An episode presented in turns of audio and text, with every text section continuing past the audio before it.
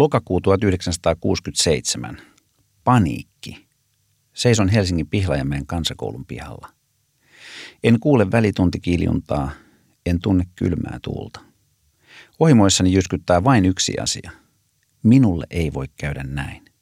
Näin ei vain voi käydä minulle. Minun täytyy pärjätä. Minun odotetaan pärjäävän. Minun odotetaan pärjäävän. Olin yhdeksänvuotias kolmasluokkalainen. Hetkeä aikaisemmin luokassa oli palautettu matematiikan kokeet. Opettaja antoi koepaperin jokaiselle henkilökohtaisesti. Sanoi oppilaan nimen ja merkitsi arvosanan samalla arvostelukirjaansa. Odotin vuoroani. Käytin luokkahuoneessa valitsevaa levottomuutta hyväkseni ja päätin hetken mielijohteesta yllättää opettajan piiloutumalla opettajan pöydän etulevyn taakse. Kun Ilkka Ruohonen oli saanut kokeensa, tiesin olevani seuraavana aakkosissa vuorossa. Kuulin nimeni ja pomppasin vieteriukkona näkyviin kuin tyhjästä. Toivoin opettajalta edes teeskenneltyä hämmästystä. Sitä ei tullut. Hän ojensi paperin ja katsoi minua vakavana. Sain matematiikan kokeesta nelosen. Nelosen häpeällisen, likaisen, epäonnistumisen merkin. Tämän ei pitänyt olla mahdollista. Minä ja neloset emme kuuluneet samaan tarinaan. Nelosia saivat muut – olen usein myöhemmässä elämässäni palannut puolen vuosisadan takaiseen hetkeen tuulisella koulun pihalla pohjois-helsinkiläisten kynnöspeltojen keskellä. Se oli havahtuminen, kairoshetki, jolloin ymmärsin, niin kuin yhdeksänvuotias vain voi, mihin suuntaan tieni tulisi kulkemaan. Olen Pekka Ruuska ja olen Radio Suomen kutsuvierana tänään. Olen tehnyt ammatillisen urani musiikkialalla – Opiskelin kyllä ensin peruskoulun opettajaksi, mutta intohimoni oli teiniästä asti laulun kirjoitus. Ovi ammattimaiseen musiikin tekoon, jota olin kolkutellut koko 80-luvun, aukesikin vuonna 90 yhden ainoan menestyneen laulun myötä. Harrastus muuttui työksi. Ensin artistina, sitten levytuottajana ja lopuksi oman musiikkiyhtiön perustajana ja omistajana. Elämäni viimeistä vuosikymmentä on lisäksi elähdyttänyt myös valtava purjehdusinnostus. Niin, musiikkibisnes. Se on osa viihdeteollisuutta. Viihdeteollisuus, sen sanominen kuulostaa edelleen korvissani joissakin tilanteissa vähän nolostuttavalta, pinnalliselta, vähäpätöiseltä. Joku on aivokirurgi. Minä olen viihdealalla. Viihde. Sehän on jotain, mikä tapahtuu ikään kuin tärkeiden asioiden vastapainona kun työt, ne varsinaiset elämän painavat asiat on tehty, sitten rentoudutaan, levätään ja käytetään viihdetuotteita. Lauluja, sketsejä, putoushahmoja. Elämä vei minut tällaiselle merkilliselle toimialalle, vaikka ensin kaikki viittasi johonkin aivan muuhun. Olen aina tilaisuuden tullen kerskunut sillä, miten sytyin populaarimusiikkiin. Kun joku on valaistunut Jimi Hendrixin, Beatlesien tai vaikka Nirvanan vallankumouksellisesta musiikista, minä sytyin seurakuntalauluista. Kyllä, ne olivat minulle ensimmäistä itse koettua populaarimusiikkia. Minussa syttyivät samaan aikaan akustinen kitara, Jeesus ja seksi. Ensimmäinen popnäyttämöni oli seurakunnan leirikeskus ja yhteislaulujen säistäjän pesti. Nautin yksinkertaisten hengellisten laulujen tunnelmasta ja pitkätukkaisista totisista tytöistä. Kun nuoren seurakunnan lauluja laulettiin tummenevissa illoissa, takkatulen loimussa, hormonien hyrrätessä niin, että korvissa humisi, ei oltu kovinkaan kaukana rockkonserttien intensiteetistä. Se oli minun tieni poplaulun lähteelle. Ajattelen laulun mysteerin usein tummana lähteenä, jonka äärelle laulunkirjoittaja kumartuu kuin narkissos. Suurimman osan ajasta lähde on vaiti, vain mustaa vettä, jonne laulun laatia toiveikkaana tuijottaa. Suurimman osan ajasta, lähes kaiken ajan, lähde heijastaa takaisin vain laulun tekijän omat kasvot. Keskeneräisyyden kasvot. Lähde sanoo, sinä et osaa, sinä et riitä. Ja juuri kun laulunlaatija on menettämässä toivonsa, pakkaamassa tavaroitaan, lähteessä välkähtää jotain. Syvältä näkyy valoa, kuvia, hahmoja. Ensin niistä ei saa selvää. Sitten lähde alkaa kuplia. Ja pian kuplista pulpahtaa oivallus. jotain uutta, nerokasta, puhdasta, räjähtävää. Parhaimmillaan seuraa laulun ihme. Syntyy jotain, jonka voima on valtava. Syntyy jotain, joka ryskyy suoraan kuulijan sydämeen rikkoen lukot ja panssariovet. Syntyy vastustamaton laulu. Syntyy We Shall Overcome. Syntyy Rock Around the Clock. Syntyy hopeinen kuu. Syntyy lumiteki enkelin eteiseen. Sellaista laulua olen koko elämäni etsinyt ja jahdannut, ja muutaman olen saanut pyydystettyä. Kasvoin suomalaisessa mediaaniperheessä – äiti, isä, kaksi lasta, poika ja tyttö, Pekka ja Liisa. Äiti konttorinhoitaja, isä valtion virkamies. Kerrostaloasunto metsälähiössä, valkoisia nauhaikkunataloja luonnon keskellä. 84 neliötä. Ei autoa, ei kesämökkiä. Minä ja seitsemän vuotta nuorempi sisareni jaoimme yhden kolmesta huoneesta. Intimiteetin takasi isäni kyhäämä ruskeaksi maalattu lastulevy seinä oma ovi olisi ollut murkkupojalle kiva, mutta no hard feelings. Isä tuli duunariperheestä. Hänen isänsä, vaarini Theodor, Teutori, oli muuttanut Pohjanmaalta Helsinkiin Tuomarinkylän kartanon rengiksi, mutta teki sitten pakkauslaatikoita Suomen mineraalin tehtaalla Tapanilassa. Mopolla kahdeksalta töihin, neljältä takaisin. Työt eivät tulleet kotiin. Mummi oli kotiäiti ja kommunisti. Suvereeni matriarkka, jonka aatteen juuret olivat lähtöisin kansallisen historian käänteistä. Hänen isänsä oli kuollut valkoisten luoteihin sisällissodassa. Äidin isä puolestaan oli runoja kirjoittava leipuri. Hän kuoli jo 60-luvun alussa, eikä minulla ole hänestä muistikuvaa. Äidin äiti, Kerttumummi, huolsi kuusi henkistä perhettä niin ikään silloisessa Helsingin maalaiskunnassa Tapanilan alueella. Kasvatti kotipossua ja hoiti kasvimaata. Olen viime vuosina purkanut omien vanhempieni elämää pahvilaatikko pahvilaatikolta, kahvikuppi kahvikupilta, miettinyt jatkopaikkaa kolhiintuneelle perunakattilalle ja isäni äidin paperinarulla yhteen sidotuille nuoruuden rakkauskirjeille. Niin kuin minäkin, hekin löysivät elämänsä rakkauden toisensa 17-vuotiaana. Isäni kuoli haimasyöpään viisi vuotta sitten. Äiti elää Alzheimerin taudin runtelemana hoitokodissa. Kellastuneita huolellisesti säilytettyjä koulutodistuksia selaillessa, valokuva-albumeita lehteillessä käy selväksi, että vanhempani olivat aikansa lapsia. He hakivat 50-luvun nuorina aikuisina henkistä pesäeroa omien kotiensa vaatimattomaan ja käytännölliseen elämään. He hakivat samaa kuin omakin sukupolveni, niin kuin jokainen sukupolvi, jotain omaa, jotain uutta, jotain enemmän. 5- ja 60-luvun vaihteessa Vaarin jätelaudoista rakentaman rintamamiestalon yläkerrassa kuunneltiin Ella Fitzgeraldia ja Nat King Colea, Sammy Davis Junioria ja Frank Sinatraa. Olisin voinut syntyä huonompaankin musiikilliseen kehtoon. Kun Beatlesit tulivat, vanhempani olivat jo konservatiiveja, siis kolmekymppisiä, selvästi yliikäisiä innostumaan nuorisokulttuurista. Beatlesit olivat isälle ja äidille selkeästi liikaa. Muistan pitkien hiuksien paheksumisen ja isäni aidon iljetyksen. Miksi piti huutaa ja mekastaa? Miksi ei voinut laulaa kauniisti, niin kuin Frankie Boy? Lapsena omaksuin ilman suodattimia vanhempieni maailman ja sen musiikin. Sama jatkui lammasmaisesti halki puberteetin. Ei tietoakaan kapinasta. Ihastelin isäni kanssa nyökytellen Count Basie Orchestra ja Benny Goodmania ilman minkäänlaista henkisen keskisormen puolikastakaan. Kapina ja ovien paiskiminen eivät kerta kaikkiaan kuuluneet perheen tapoihin. Sellaista olisi pidetty joka tilanteessa kohtuuttomana. Joskus olen ajatellut, ymmärsivätkö isä ja äiti puberteettini kuoliaaksi. Riistivätkö he minulta murrosikäni? He ikään kuin lanasivat kapinoinnin aiheet edestäni. Ymmärsivät liikaa perkele. En löytänyt etsimälläkään yhtään hyvää syytä olla sietämätön nuori. Molemmat vanhempani kouluttautuivat, mutta nykyajan ankaralla silmällä arvioituna alle potentiaalinsa. Puuttui näkyä ja näkemystä, puuttui kunnianhimoa.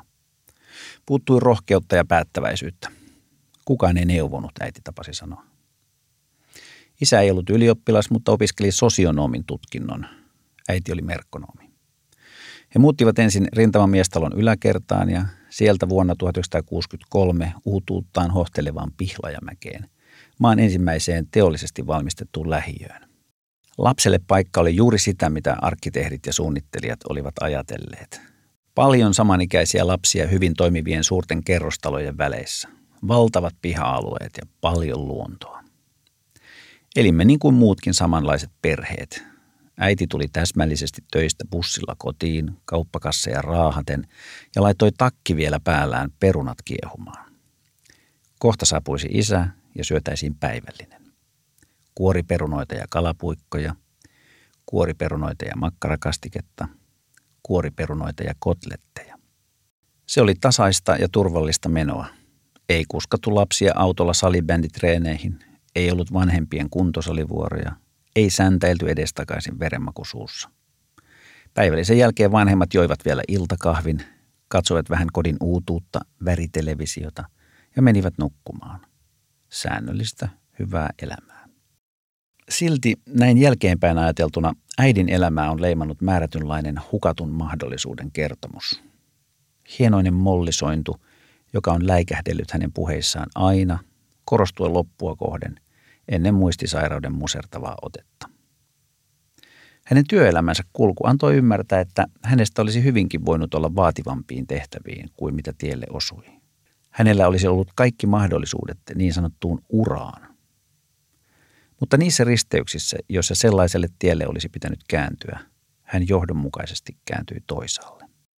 Kun aikanaan yritin käynnistellä keskustelua tästä asiasta, hän ilman sen kummempaa pohdiskelua vetosi siihen, että halusi panostaa lapsiin ja perheeseen. Ja vakuutteli vakuuttelemasta päästöään olevansa onnellinen. Äiti näki kodin ja ammatillisen etenemisen selkeästi vaihtoehtoina toisilleen. Yksi on otettava, toinen on jätettävä. Eikö siis ole aika selvää, että minun osani on ollut yrittää pärjätä? Ei nelosia. Sivuhuomautuksena tässä mielessä on kerrassaan hilpeää, että yrittäjäurani päättyi viime vuonna yrityskauppaan, jossa yhtiömme liitettiin osaksi yrityskokonaisuutta nimeltä Nelonen Media. Isä katsoi elämää aina enemmän kadun aurinkoiselta puolelta. Hän kuoli, rohkenisiko sanoa, tyytyväisenä miehenä tai voiko nyt kuollessaan olla tyytyväinen, mutta isän kohdalla niin tekee mieli sanoa. Hän eli kokoisensa ja näköisensä elämän. Kaikki oleellinen tuli tehdyksi.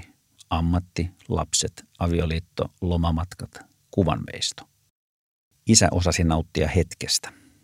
Hän oli onnellisimmillaan, ei niinkään varsinaisten töidensä, vaan harrastustensa äärellä. Maalaamassa öljyvärijäljennöstä Sesannen hedelmäasetelmasta tai tekemässä päitä muotokuvapatsaita, pikkusikaria hitaasti poltellen. Ei isän elämä kuitenkaan pelkkää fiilistelyä ollut. Hänellä oli myös kyky nähdä itsensä ulkopuolelta. Tein nimittäin aikanaan ilkikurisen laulun miehestä, joka keskittyy elämässä varomaan, ettei mitään pahaa tai ylipäätään mitään vain sattuisi. En ollut ajatellut isää, mutta kuultua laulun hän oikopäätä sanoi olevansa laulun päähenkilö. Mies, joka varoo. Yllätyin. En ollut ajatellut kaikkien poikien lailla ihailemaan isää millään muotoa nyhverönä tai säikkynä. Hän oli hauskan näköinen, pidetty, sosiaalisten suhteiden jonglööri vailla vertaa. Hän jututti sukujuhlissa kaikki pikkulapsista kirkkoherraan. Ihmiset avasivat elämänsä hänen harvinaislaatuisten kiinnostuneiden kysymystensä äärellä. Mutta kun tarkemmin ajatteli, hänen omalla luvallaan, totta oli, että riskien karttelijahan hän oli. Ja on sanonta no risk, no reward. Ei riskiä, ei palkintoa. Viimeisessä asuinpaikassaan Itä-Helsingin Mellunmäessä isä jo vakavasti sairastuttuaan arvioi pian päättyvää elämäänsä. Katseli ympärilleen ja totesi. Niin, täällä me nyt asutaan vuokralla junavaunua muistuttavassa kaksiossa, paikassa, jossa saa pelätä pimeällä. Näin tämä nyt meni, tämä meidän elämä tyytyväisellä miehelläkin oli tummemmat hetkensä. Kun sä oot Pekka niin poroporvarillinen. Ravintola kolme kruunua Helsingin kruunuhassa joskus 2000-luvun alussa. Istumme ystäväni levytuottaja Riku Mattilan kanssa tuopit edessämme. Kuten aina, puhumme elämästä, musiikista ja mikä tärkeintä, musiikkibisneksestä. En edes muista, mihin teemaan Rikun luonnehdinta liittyi, mutta merkittävä se oli. En missään nimessä halunnut olla poroporvarillinen. Äänestin vihreitä, olin taiteilija, ainakin menneisyydessäni. Ainakin ymmärsin taiteilijoita, olin feministi. Kannatin itsestäänselvyytenä yhteiskuntaa, joka kantaa huolta niistä, joilla on vaikeuksia pysyä muiden mukana. Eikö tuolla yhdistelmällä muka pääse poroporvarillisuuden tunkkaisen sateenvarjon alta pois? Ei. Oikeassahan Riku oli. Mutta olinko myös isäni poika, mies, joka varoo? Olen Pekka Ruuska ja olen Yle Radio Suomen kutsuvieraana tänään. Olen jo aiemmin tässä ohjelmassa kertonut lapsuudestani ja musiikkiurani alkuvaiheesta. Olen aina pelonsekaisesti ihailut freelancereita. Olen uskaltautunut kokeilemaan tätä täydellisen vapauden olomuotoa ainoastaan kerran neljän vuoden ajan. Mutta tämä ihmiskoe tapahtui tilanteessa, jossa kaikki oli varmistettu. Tietenkin. Takataskussani oli hittikappale – se takasi töitä ja sitä kautta tuloja verrattomasti enemmän kuin sain opettajan toimessani ennen onnenpotkua. Ei siis ollut mitään hyppyä tyhjän päälle. Muutenhan en olisi uskaltanutkaan. Pohditaanpa vapaana taiteilijana olemista. Kuvitellaan, että olet jossain vaiheessa elämäsi havainnut, että olet aika hyvä soittamaan bassoa. Olet nuori, muutkin soittavat ja laulavat. On bändejä, on keikkoja, on bileitä – ja edessä mahdollisuuksien rannaton ulappa. Olet unelmiesi ammatissa. Siitä suora leikkaus viiden vuoden päähän. Suski onkin jo oikeiksessa ja Juho kauppiksessa ja sinä vaan pumputat edelleen passoa. Mutta puhelin soi ja keikkaa riittää. Pysyt leivässä, saat 700 euron vuokrasi maksettua Flemingin kadun yksiöstäsi. Yhtäkkiä oletkin 39 ja huomaat, että sinulla on aika paljon vapaa-aikaa. Bassonsoittaja ei juuri enää tarvita. Ajat ovat toiset. Tuottajat ohjelmoivat bassonsa itse. Ja jos jossain vielä elävää soittajaa tarvitaan, lähes 20 vuotta nuoremmat, juuri koulusta valmistuneet soittajahirmut vievät viimeiset kiertuekiinnitykset samanikäisten solistiensa taustabändeissä. Alat käydä viidettä kymmentäsi ja odotat, että joku haluaisi sinutkin vielä jonnekin, että puhelin piippaisi. Ei, minusta ei olisi koskaan ollut freelanceriksi pidemmän päälle. Riku Mattilan luonnehdinta on täydellisen oikea. Olen aina ollut, varmaan sieltä yhdeksänvuotiaasta asti, kaappiporoporvari, mies, joka varoo. Tunnustan, että olen pyrkinyt siihen, etten joutuisi ainoasta elämästäni uhraamaan aikaa ja energiaa sen miettimiseen, miten saan laskuni maksettua. Se on ollut minulle tärkeämpää kuin taiteilijuus. Taiteilijuus, se, että sinua pidetään taiteilijana, että se lukee veroilmoituksessa, että se on se, mitä sinä olet. Äärettömän tärkeä asia monille. Olen miettinyt tätä paljon. Siinä, mitä ymmärrämme taiteilijuudella, on kaksi tarinaa. Juhlitun sankarin ja kärsivän neron. Jos olet Karita Mattila, olet kansakunnan kaapin päällä – Sinut nähdään linnan kutsuilla odottamassa kättelyvuoroa. Salmavalot räiskyvät.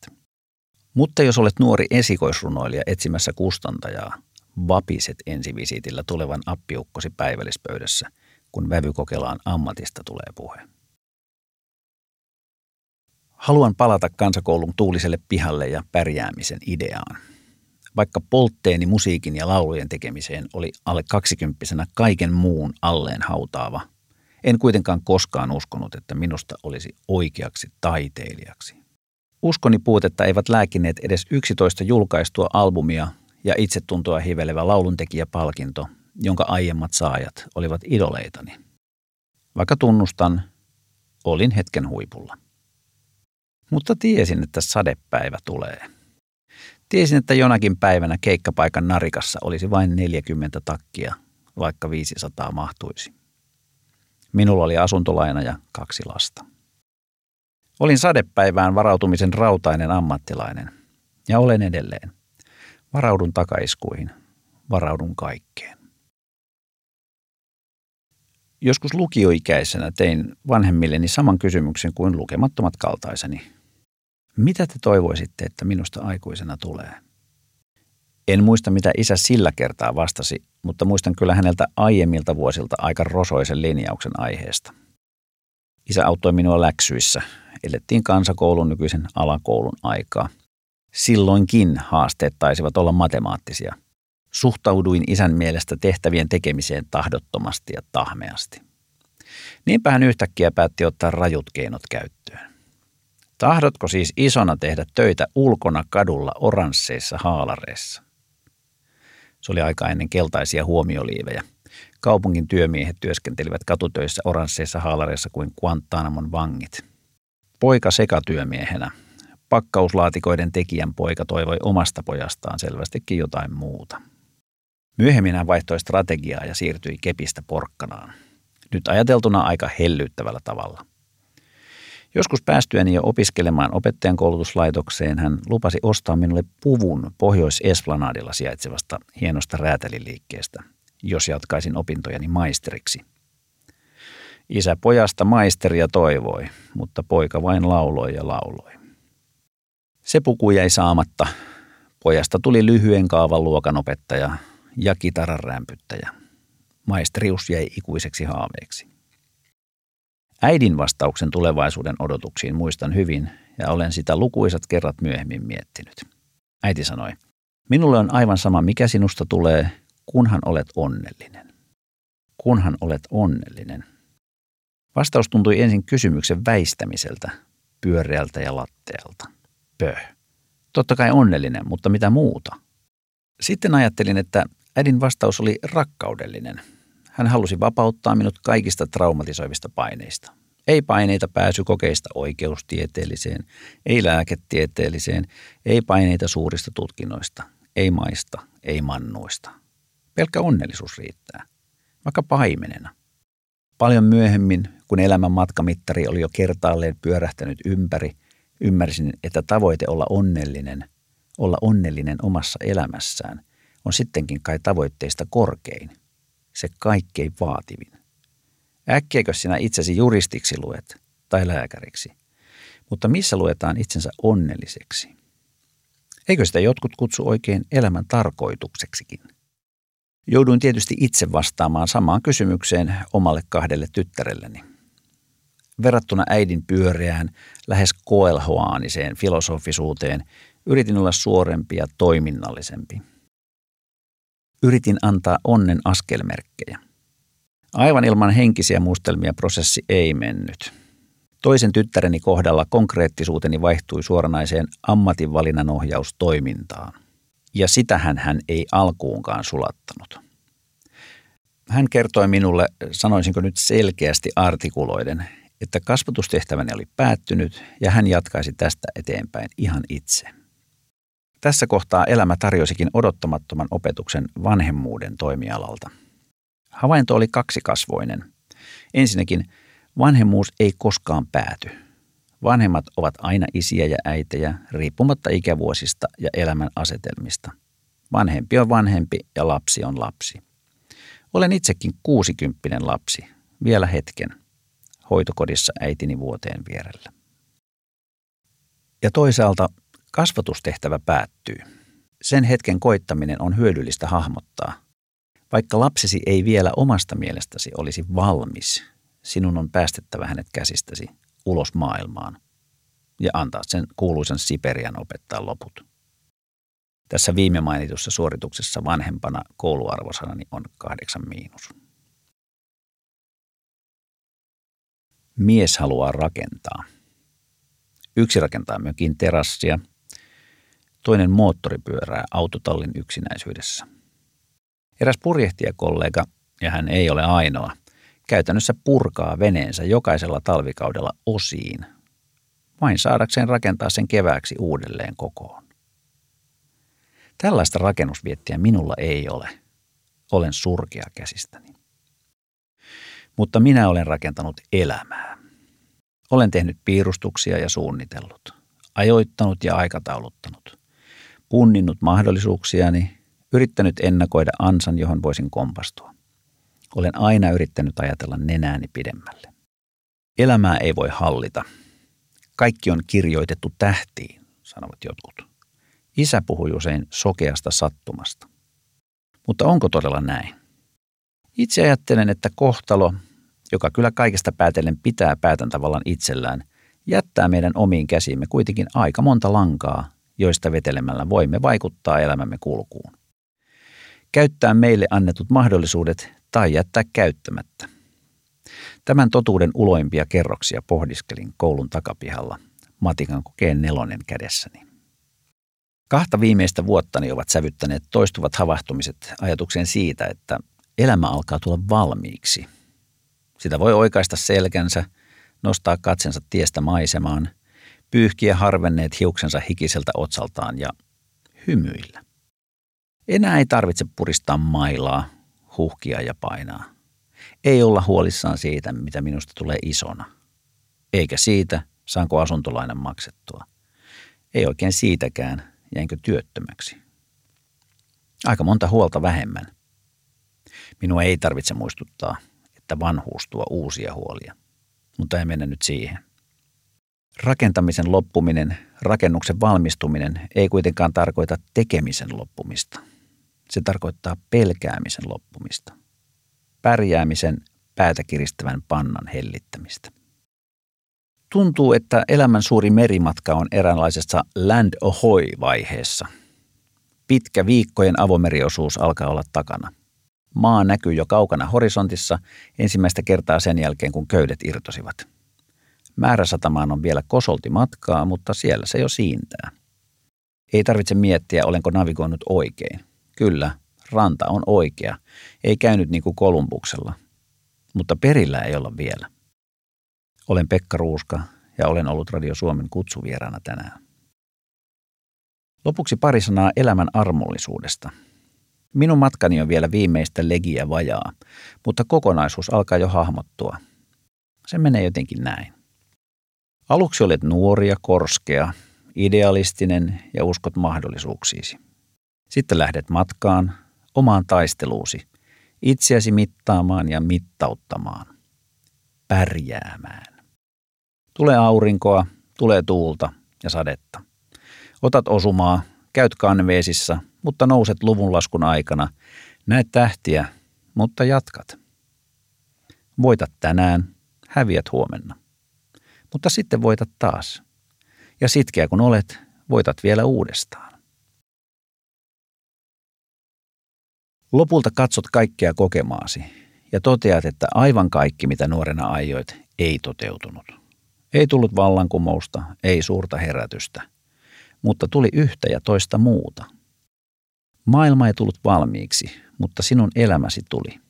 Osaat jo antaa myös armoa itsellesi. Kysyt itseltäsi, pärjäsinkö? Nyökkäät ja hymyilet kaiken nähnyttä hymyä.